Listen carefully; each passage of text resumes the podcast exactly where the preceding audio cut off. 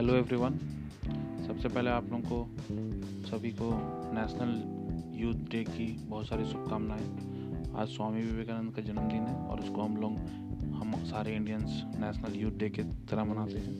तो मैंने सोचा आज एक ब्रॉडकास्ट बनाऊं जिसमें मैं यूथ के लिए इन्वेस्टमेंट का क्या ज़रूरत है और यूथ कैसे इन्वेस्टमेंट करके आगे बहुत जल्दी और बहुत अच्छे तरीके से ग्रो कर सकते हैं। स्वामी विवेकानंद का एक कोट है, all power is within you, you can do anything and everything. उसके मतलब उनका ये कहना है कि सारा पावर हमारे अंदर ही है, हम लोग सब कुछ कर सकते हैं लाइफ में, एनीथिंग एंड एवरीथिंग। हम चाहें अगर तो हम कुछ भी कर सकते हैं। अब इससे आगे बढ़ते हुए मुद्दे की बात पे आते हैं। आज ये मेरा दूसरा ब्रॉडकास्ट है। इसके पहले मैंने पहले ब्रॉडकास्ट में आपको ये बताया कि इन्वेस्टमेंट का क्या महत्व है हमारे जीवन में। आज मैं आपको म्यूचुअल फंड के बारे में बताऊंगा कि म्यूचुअल फंड क्या है, ये कब आया, ये कहाँ है, ऐसा नहीं कि सिर्फ भारत पे है, और इसका क्या महत्व है और हम जो पैसा इन्वेस्ट करते हैं वो कहाँ जाता है, कैसे पैसा ग्रो करता है, सारा कुछ मैं बताऊँगा आपको। सबसे पहले तो म्यूचुअल फंड का बात जहाँ तक करते हैं, म्यूचुअल फंड बेसिकली एक गवर्नमेंट की तरफ से एक स्टार्टिंग, मतलब मैं बोलूँगा कि म्यूचुअल फंड का ऐसे हुआ कि एक तरह से आप हर किसी को इतना नॉलेज नहीं होता कि हम शेयर मार्केट में या अपने पैसे को सही जगह पे सही कंपनीज में इन्वेस्ट करके उससे पैसा बना सके, ना समय होता है ना जानकारी होती है। तो म्यूचुअल फंड बेसिकली ऐसा एक मीडियम है जिसमें जो स्पेशलिस्ट होते हैं, जो जानकार होते हैं, जो इनके स्पेशलिस्ट होते हैं, वो प्रोफेशनली मैनेज करते हैं पोर्टफोलियोज़ को, फंड्स को, ऐसे कि हम हमारे पैसे से हमारा जो इन्वेस्टमेंट किया हुआ पैसा है उसको सही तरीके से ग्रो करवा सके। अब सबसे पहले बात करते हैं कि म्यूचुअल फंड सिर्फ इंडिया में तो है नहीं, mutual fund United States, Canada, मतलब हर जगह, यूरोप में, मतलब हर कंटिनेंट में म्यूचुअल फंड है। म्यूचुअल फंड इंडिया में कब आया, अब ये हमें जानने की ज़रूरत है। म्यूचुअल फंड इंडिया में कब आया, तो फर्स्ट आप UTI कंपनी का नाम सुना होगा आपने। UTI 1963 में गवर्नमेंट ऑफ इंडिया ने लॉन्च किया था, यूनिट ट्रस्ट ऑफ इंडिया, जिसे हम UTI कहते हैं। सबसे पहला UTI था और UTI को ही हम म्यूचुअल फंड समझते थे।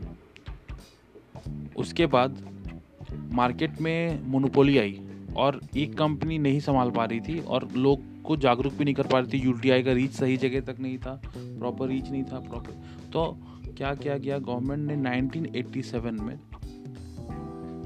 सारे प्राइवेट सेक्टर बैंक, जितने भी हमारे प्राइवेट सेक्टर बैंक हैं, सॉरी पब्लिक सेक्टर, जितने भी गवर्नमेंट बैंक हैं, उस जितने भी गवर्नमेंट बैंक हैं उनको, जिसमें आपका स्टेट बैंक आता है, कैनरा बैंक आता है, पंजाब नेशनल बैंक आता है और भी बहुत सारे बैंक आते हैं, उनको म्यूचुअल फंड इंडस्ट्री में आने को कहा। तो सारे कंपनीज ने म्यूचुअल फंड अपना अपना स्टार्ट किया, ठीक है। उसके बाद इसमें चेंजेस आए फिर कुछ 1990s, early 90s, mid 90s में म्यूचुअल फंड में कुछ सिस्टम लाया गया कि आप कोई भी कंपनी, AMC जिसको हम लोग बोलते हैं एसेट मैनेजमेंट कंपनी, कोई भी कंपनी अपनी एक म्यूचुअल फंड की AMC खोल सकती है।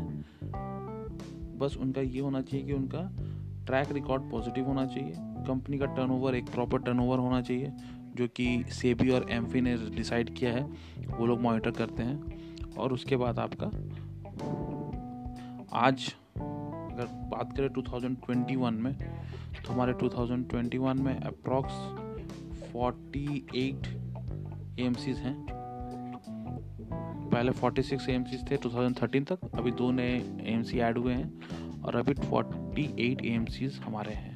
मतलब टोटल 48 AMCs हैं और हर AMCs का अपना अपना स्कीम है। ये हो गया म्यूचुअल फंड के बारे में थोड़ा डिस्क्रिप्शन जो मैंने आपको दिया। अब मैं आपको म्यूचुअल फंड्स के जैसे बोलते हैं ना, एक ट्री में अलग अलग ब्रांचेज होते हैं, एक ऑफिस में अलग अलग डिपार्टमेंट्स होते हैं, वैसे म्यूचुअल फंड्स में हर टाइप के लिए अलग अलग किया हुआ है, डिवाइड किया हुआ है कि किस में।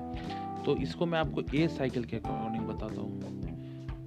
मैं इसको थोड़ा एलोब्रेट करके कि आपको हर एक एज में अलग अलग फेजेस ऑफ लाइफ में म्यूचुअल फंड का अलग अलग डिपार्टमेंट्स या अलग अलग सिनेरियो से आपको डील करना पड़ेगा। सबसे पहले जिसको हम लोग कहते हैं SIP, सबसे पहले आपको SIP के बारे में, जैसे मैंने अपने पहले ब्रॉडकास्ट में बताया था कि SIP तो आपको जब आप वोट मतलब प्रॉपर आप एक इंडिया के सिटीजन बन जाते हैं, जब आप वोट देने के लिए हकदार हो जाते हैं, उसी एज से आपको एक 500 जो मिनिमम इन्वेस्टमेंट होता है, अभी बहुत सारे AMCs में 100 रुपीज़ भी हो गया इन्वेस्टमेंट, लेकिन मैं आपको 500 लेके समझा रहा हूँ। तो 500 रुपये का आपको एक SIP उसी टाइम पे स्टार्ट कर देना चाहिए। ये क्यों कहता हूँ मैं, क्योंकि SIP एक बहुत पावरफुल मीडियम ऑफ इन्वेस्टमेंट है जिसमें आप स्मॉल अमाउंट से, कहते हैं ना बूंद बूंद करके घड़ा बढ़ता है, वैसे ही SIP एक इतना पावरफुल मीडियम है जिसमें हम छोटा अमाउंट को अगर लॉन्ग टर्म के लिए या एक प्रॉपर टाइम स्पैन के लिए, मिनिमम 5 years,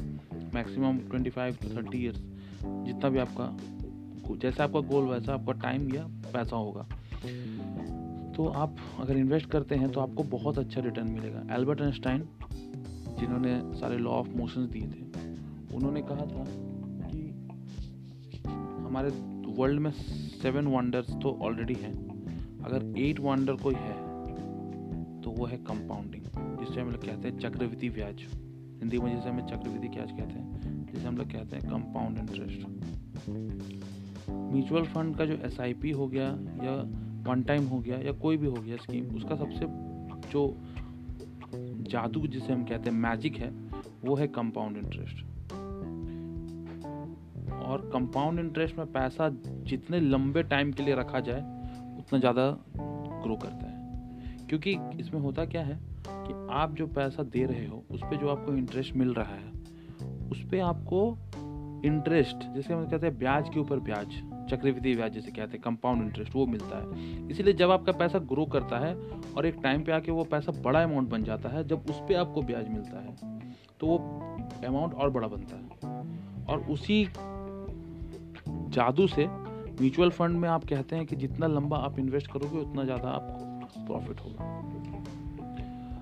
SIP जिसे हम क्या पावरफुल मीडियम ऑफ इन्वेस्टमेंट कहते हैं, इसमें आप छोटे अमाउंट से भी इन्वेस्ट कर सकते हैं। SIP होता है मंथली मोड पे, आप मंथली 500 से लेके 5,000, 10,000, 20,000, 50,000 अपने अकॉर्डिंग, अपने गोल्स के अकॉर्डिंग, अपने इनकम के अकॉर्डिंग आप एक SIP स्टार्ट कर सकते हैं। SIP सीधा सीधी आपको समझा सकते हैं कि मंथली जो आप कमाते हो, आप बिजनेस करो या जॉब करो या आपका पॉकेट मनी हो या आपके एक्सपेंसेस हो या आपका एक्सपेंसेस से बचा हुआ पैसा हो या आप जहाँ से भी पैसा बचा रहे हो, उसको आप SIP में इन्वेस्ट कर सकते हो। दूसरा लमसम या वन टाइम, लमसम या वन टाइम जो कहते हैं, इसमें जो मिनिमम आपका 5,000 रुपया आपको वन टाइम इन्वेस्ट करना होता है। में सीधा सीधी ये फंडा है कि पैसा आप एक बार दे दो और उसको एक फिक्स टाइम रेशियो के लिए आप छोड़ दो और उतने दिन के बाद वो पैसा आपको with interest, with compound interest आपको मिल जाएगा।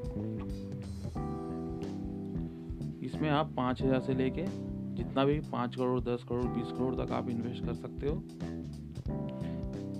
तीसरा जो होता है ELSS, जिसको हम कहते हैं इक्विटी लिंक सेविंग स्कीम्स। ये हमारे, आप जानते होंगे हम सारे टैक्स भरते हैं, टैक्स में हमारे ATC में एक लिमिट तय किया हुआ है 5 लाख रुपए तक का, जिनका इनकम 5 लाख तक है उनको कुछ टैक्स नहीं भरना पड़ता है। लेकिन उसके जो एक्सीड करते हैं, उसको जो भी उस अमाउंट को एक्सीड करते हैं उन्हें टैक्स भरना होता है। तो गवर्नमेंट ने एक ATC में लाया है कि अगर आप सेविंग करते हो पैसा को ELSS में आप दोनों तरीके से इन्वेस्ट कर सकते हो। SIP मंथली मोड में भी कर सकते हो, वन टाइम मोड में भी कर सकते हो।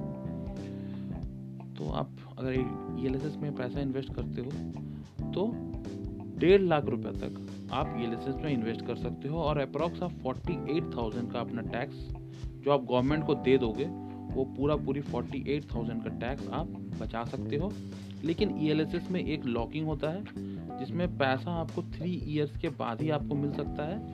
अप्रॉक्स इसमें रिटर्न 10-12% होता है जो भी स्कीम्स हैं अकॉर्डिंगली, हर AMCs का अलग अलग स्कीम है, लेकिन अगर एक निकाला जाए तो अप्रॉक्स 10-12% इंटरेस्ट के साथ आपको 3 साल के बाद पैसा मिल जाएगा। बहुत अच्छा स्कीम है। प्रोविडेंट फंड और बाकी जो भी फंड्स हैं उनसे अच्छा है क्योंकि इसमें 3 साल के बाद आपको पैसा मिल जा रहा है, रिटर्न इसमें अच्छा है और आपका टैक्स भी बच रहा है।